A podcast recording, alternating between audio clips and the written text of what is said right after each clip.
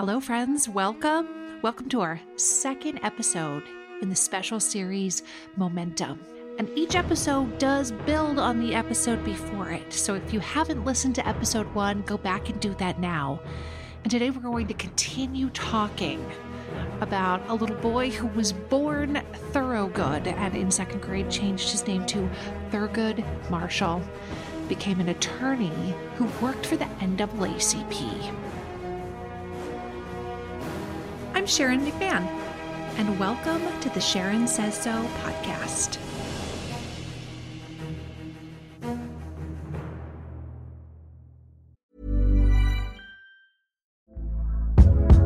Hey there, it's Michele Norris. I'm host of a podcast called Your Mama's Kitchen. When I travel, I'm usually looking for a way to find a taste of home when I'm not at home. And one of the things I love to do when I am at home is entertain. And Airbnb allows me to do that. When I was in California recently, I rented a house that had a great kitchen. And when we were sitting around the table, we we're all thinking, we're in someone else's house. Someone could be in all of our homes as well. If you have a home, but you're not always at home, you have an Airbnb. Your home might be worth more than you think. Find out how much at airbnb.com/slash host. Quality sleep is essential. That's why the Sleep Number Smart Bed is designed for your ever-evolving sleep needs. Need a bed that's firmer or softer on either side? Helps you sleep at a comfortable temperature? Sleep Number Smart Beds let you individualize your comfort so you sleep better together. JD Power ranks Sleep Number number 1 in customer satisfaction with mattresses purchased in-store. And now, save 50% on the Sleep Number limited edition Smart Bed for a limited time. For JD Power 2023 award information, visit jdpower.com/awards. Only at a Sleep Number store or sleepnumber.com. Ryan Reynolds here from Mint Mobile. With the price of just about everything going up during inflation, we thought we'd bring our prices down. So to help us, we brought in a reverse auctioneer, which is apparently a thing. Mint Mobile unlimited premium wireless. Ready to get 30, 30, bit to get 30, bit to get 20, 20, 20, bit to get 20, 20, bit to get 15, 15, 15, 15 just 15 bucks a month. So, Give it a try at mintmobile.com/switch. slash $45 up front for 3 months plus taxes and fees. Promo rate for new customers for limited time. Unlimited more than 40 gigabytes per month slows. Full terms at mintmobile.com. So, I want to tell you about an incident that happened in the late 1940s following World War II. So, prior to Harry Truman's presidency, the U.S. armed forces were segregated. And so, many of the black service members who returned home, having fought the Nazis, came back to the United States to find that they were still living in the segregated Jim Crow South. So, in February of 1946, a black World War II veteran named James Stevenson went to a department store with his mother to pick up a radio that had been repaired. And there are a couple of differing accounts about what happened with this radio. One account says that the white repair person charged James Stevenson's mother money, but the radio still didn't work. And the other account says that the white repair person sold the radio before they had a chance to come pick it up. Either way, James Stevenson got into an altercation with William Fleming, who was the repair person. The argument between them went badly. William Fleming ended up being put through a window. Neither of them were seriously injured. Both Fleming and Stevenson received fines. But Fleming was well connected. And in short order, he had convinced people to issue a warrant for Stevenson's arrest. And Stevenson was arrested, and police told him that he was being charged with an intent to murder. This was happening outside of Nashville, Columbia, Tennessee. And also nearby was a small area called Mink Slide, and that is where many black owned businesses were located. Many of the people who lived there began to arm themselves. They were veterans and they felt like the political climate was such that their physical safety was at risk. Lynching was common, and that many of them feared that it could happen to them. There were many other incidents that were happening around the country, and those incidents contributed to racial unrest in Mink Slide, Tennessee. Eventually, this came to a head and a white mob formed. The people of Mink Slide, again, largely black veterans at this point, said, Don't shoot. We're not going to get into that kind of a conflict here until somebody in the crowd did fire a weapon, which caused the state police to be deployed. In fact, it's even said that the Tennessee Safety Commissioner, Lynn Bomar, rode a military grade vehicle through Mink Slide, telling residents to smile. More than 100 people were arrested. Property was seized with abandon. People's businesses were set on fire by the white mob. And many people who were arrested faced completely made up charges. So, two days later, two of the men who had been arrested and were under questioning in jail were reported to have somehow gotten a stash of weapons into the jail and turned them on police. And it just so happened that there was a large number of police officers standing immediately outside of their cell. The large number of police officers turned and completely unloaded their pistols into the room where the two men were being questioned. And when one of them would run out of ammunition, others would pass them a loaded weapon. And they continued firing long, long after both of these men had been killed. So, 25 of these black men from Mink Slide, Tennessee, were put on trial and attorney Thurgood Marshall, along with a couple of associates, came to defend them. There were a lot of rumors at the time that white locals had intentions of lynching Thurgood Marshall. There was one resident who said in an interview that is preserved at a university, he said the word got out that they were going to hang him. And at that time, I went into the courthouse. I had about five pounds of explosives on me. And on the way out, Thurgood Marshall patted me on the stomach and said, Are you pregnant? And I said, Yes, but I'm ready to have it at any time. So after Thurgood Marshall and his associates defended the men, they're driving out of town and they find themselves pursued by multiple police cars of white officers. Thurgood Marshall gets out of the car. They put him in the back of a police car. They tell him that they are arresting him for driving drunk. And this was a completely made up charge. Thurgood Marshall was not drinking at all. And they told his associates, We're going to take him down to the jail. You can come deal with it later. Well, his associates were suspicious. They didn't believe that the police were actually going to take him to the jail, and so they quietly followed the cars of officers as they turned off of the road to the jail and down a dirt road. And one of Thurgood Marshall's associates said to the other one, They're taking him into the woods. They are going to lynch Thurgood Marshall. And Marshall says that he saw a menacing group of white men waiting for him at the end of that road. But as soon as they saw that they were being followed by Thurgood Marshall's friends, they decided not to continue and they ended up taking Thurgood Marshall back to see a judge on charges that he had been driving drunk. And the judge that saw him was this elderly man who said, Breathe into my face, breathe into my face. And Thurgood Marshall did. And then this elderly judge turns to the police officers and says, This man has not had a drink in 24 hours. What are you talking about? And he set Thurgood Marshall free. That experience had a very significant impression on Thurgood Marshall. One of his biographers, Juan Williams, said of him, he had a newly found fear of white mobs and violent policemen. And that riot that happened in Mink Slide is part of what prompted Harry Truman to establish something called the President's Committee on Civil Rights. And that committee was formed to document instances of racial violence and to make recommendations to him about what to do about racial discrimination in the United States. And in 1948, after reading the committee's conclusions, one of the things Truman did was sign Executive Order 9981. And that executive order ended segregation in the armed forces.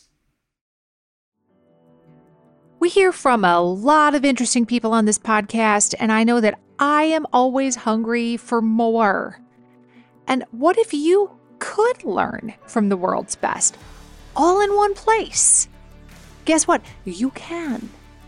With Masterclass, you can learn from the best to become your best.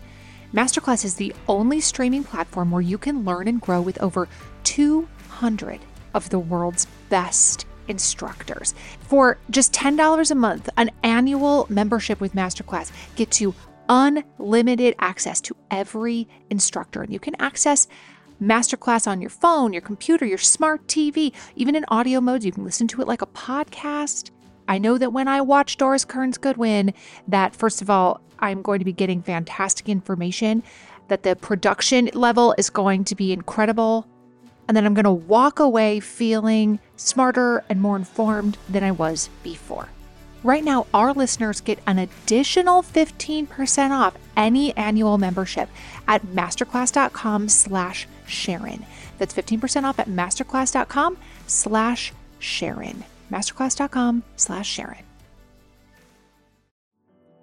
We have all had embarrassing moments where something didn't smell quite right. And if you have any children or people in your lives who have stinky toes, stinky feet, and those stinky shoes pile up by the door of your house, and then when people come over, they're like, um, your house smells weird. There's a solution for that, and it is not necessarily spraying down your house with disinfectant.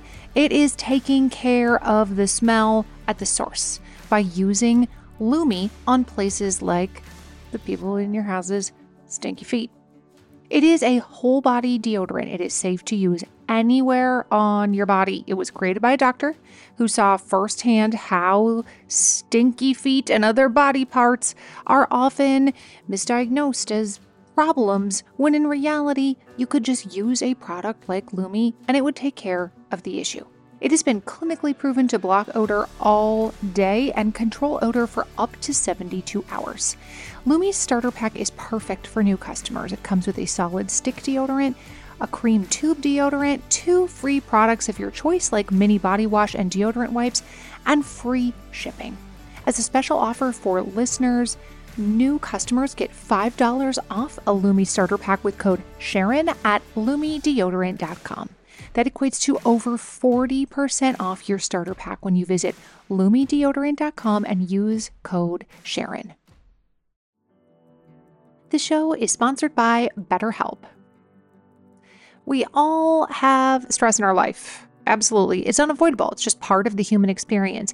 But some of us have more than others, and some of us handle it better than others. Some of us really keep it bottled up, and it can start to affect us negatively. I would imagine at some point in your life you can relate to this, right?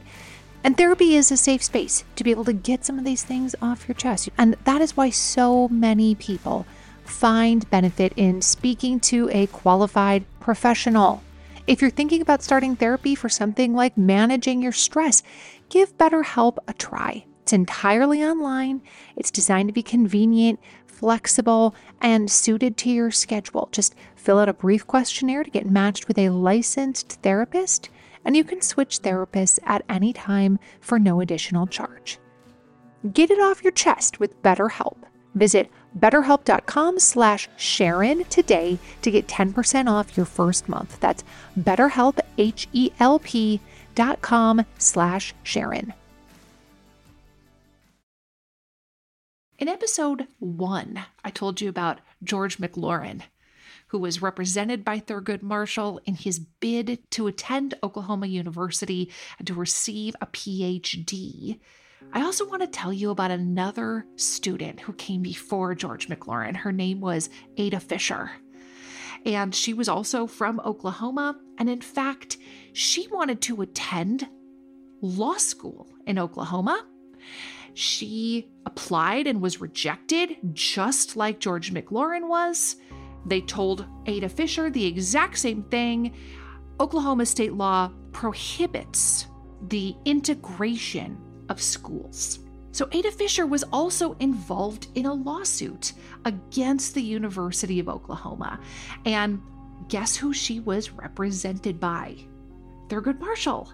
And she argued to the University of Oklahoma listen, you have to provide me with the same opportunities to secure a legal education as you do for other citizens of Oklahoma. This was an area that Thurgood Marshall had a lot of experience with. He had done very similar things in Maryland in the 1930s. And so the University of Oklahoma was then ordered to provide Ada Fisher with the same opportunities. And instead of permitting her to attend Oklahoma University, they created a new law school just for her. A new law school just for her, Langston University School of Law, and it was found in a couple of rooms in the state capitol's Senate building. She was going to be the only person who attended. And she was like, Excuse me, no, this is not equal. Me being the only student at this university that's found in a couple of rooms in a government building, this is not equal. And so again, Ada Fisher's lawyers went back to the Supreme Court, but the person who had been representing the University of Oklahoma was like, I don't want to go back there again. I don't want to go back to the Supreme Court. I don't want to face those justices again. And so the university conceded. And three years after Ada Fisher first applied for admission, she was finally admitted to the University of Oklahoma College of Law. But again, she found herself facing the same type of discrimination that George McLaurin had faced. She was forced to sit in the back of the room behind a row of empty seats and behind a wooden railing that was designated as the colored section. All of the black students who were admitted to the University of Oklahoma were provided separate eating facilities, restrooms, separate sections of the library, roped off stadium seats at the football games, and those conditions persisted for years.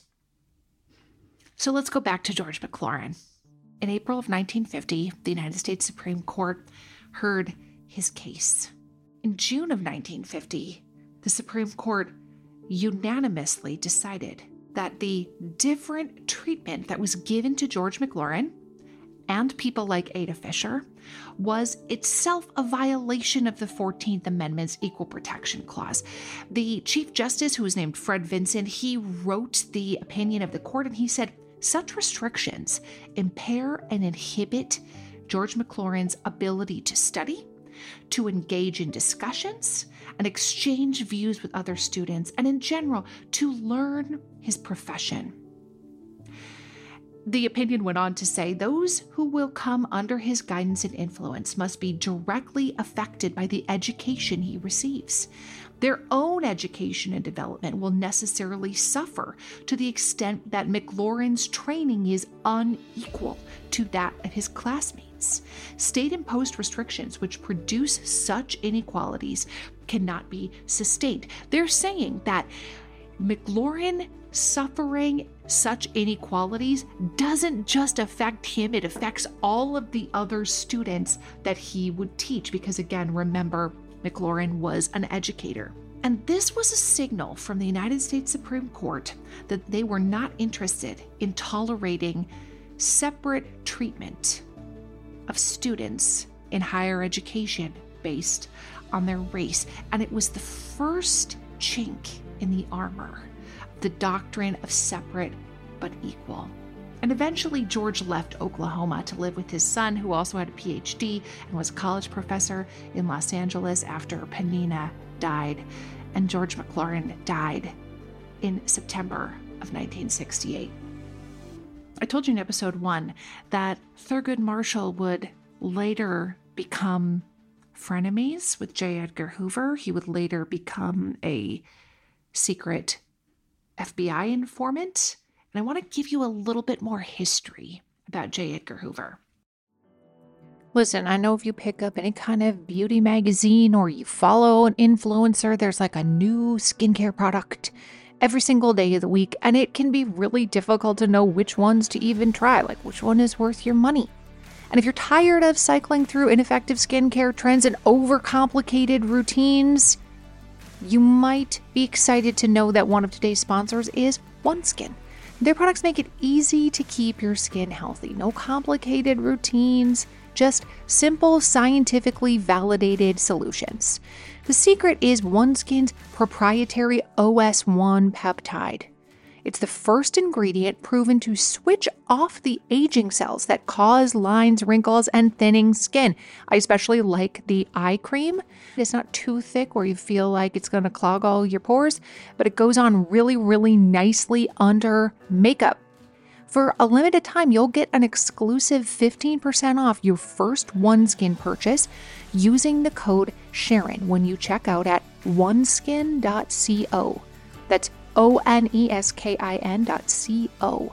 Try OneSkin and enjoy younger, healthier skin without all the extra steps. That's oneskin.co, code Sharon. Hey, it's Danny Pellegrino from Everything Iconic. Ready to upgrade your style game without blowing your budget? Check out Quince. They've got all the good stuff shirts and polos, activewear, and fine leather goods, all at 50 to 80% less than other high end brands. And the best part? They're all about safe, ethical, and responsible manufacturing. Get that luxury vibe without the luxury price tag. Hit up quince.com slash upgrade for free shipping and 365 day returns on your next order. That's quince.com slash upgrade. Even when we're on a budget, we still deserve nice things. Quince is a place to scoop up stunning high end goods for 50 to 80% less than similar brands. They have buttery soft cashmere sweaters starting at $50, luxurious Italian leather bags, and so much more. Plus, Quince only works with factories that use safe, ethical, and responsible manufacturing. Get the high-end goods you'll love without the high price tag with Quince. Go to quince.com/style for free shipping and 365-day returns. After J. Edgar Hoover was appointed head of the Bureau of Investigation, he went on to make the Bureau into one of the most powerful government agencies of its time. And he did this by assembling a group of white, college educated men under very strict rules. He recruited them to work for the Bureau, and they were not allowed to have alcohol or women. And they trained to be and believe that they were the symbolic guardians of the country's laws and morality. They ran a very swift and strong campaign against people like John Dillinger and Ma Barker and Machine Gun Kelly. And during the Depression era, the public championed J. Edgar Hoover's government agents. Pop culture sort of played up this idea that they were these smart, sleuthing agents who used the latest technology to catch criminals. And there were a lot of comic books that came out that were called things like Federal Men in Crime, and it depicted them solving organized crime rings, which was very interesting because J. Edgar Hoover denied that there were organized crime rings like the mafia operating in the United States. He completely denied their existence, and historians now believe that there is the potential that one of the reasons J. Edgar Hoover continued to deny the existence of the mafia, the organized crime families in the United States, is because he was being blackmailed by them. And what would J. Edgar Hoover be blackmailed about? What could somebody possibly have on him that he wouldn't want anyone else to know? J. Edgar Hoover was very interested in removing subversive people and radical people. He also hated communists. For example, he truly hated Albert Einstein and did not want him to gain admission or citizenship to the United States. He had a massive file on Albert Einstein. And ultimately, Albert Einstein was so famous and so well known for his scientific work that other government officials were like, listen, you can't just not let him in the country. You can't just say, no, Albert Einstein, you can't come here. But that was what J. Edgar Hoover wanted. He wanted to deny Albert Einstein admission to the United States. Why? Because he was a radical. He was a communist and he would looked upon people of that nature with extreme suspicion. So some of the things that J. Edgar Hoover did as head of the newly formed FBI was previously known as the Bureau of Investigation and then in 1935 it became the Federal Bureau of Investigation. He formed this very large database of fingerprints the FBI really stepped up their recruiting game, and he created and expanded huge FBI laboratories in which the FBI examined and analyzed data. At the start of World War II, FDR had been very concerned about Nazi agents in the United States and gave what he referred to as qualified permission to J. Edgar Hoover and the FBI to wiretap people who were suspected of subversive activities. He did specify that Hoover would need to get permission from the Attorney General, who at the time was Robert Jackson. But Robert Jackson loved J. Edgar Hoover and basically gave him carte blanche to do whatever he wanted. One of the things that J. Edgar Hoover did was he formed a program called COINTELPRO, which was a an abbreviation of counterintelligence program. And his goal was to disrupt the Communist Party in the United States. And under J. Edgar Hoover's plan, no one was exempt. He had celebrities watched, people like Charlie Chaplin and John Lennon. I have to tell you a quick little funny story about Colonel Sanders. You know, Kentucky Fried Chicken man? He was a huge fan of J. Edgar Hoover. In 1960, Colonel Sanders wrote J. Edgar Hoover a letter praising him for his work, praising him for eradicating un American activity. And then a few years later, he wrote to J. Edgar Hoover again and said, Can I have an autographed picture of you? And in 1970, Colonel Sanders invited J. Edgar Hoover to his 80th birthday party. And of course, what was J. Edgar's response to this? He kept an FBI file on Colonel Sanders. And in the file, it said, Colonel Harlan F. Sanders has not been the subject of an FBI investigation but then the sentence was followed by two paragraphs of redacted text.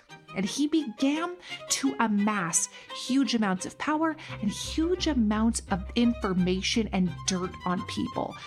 Politicians, prominent leaders. He spent much of his time in the 1950s and 60s monitoring civil rights groups, monitoring political activists, people like Thurgood Marshall, Martin Luther King, Malcolm X, Muhammad Ali, all the while continuing to turn a blind eye and deny the existence of organized crime, even though other law enforcement felt like this is extremely well documented.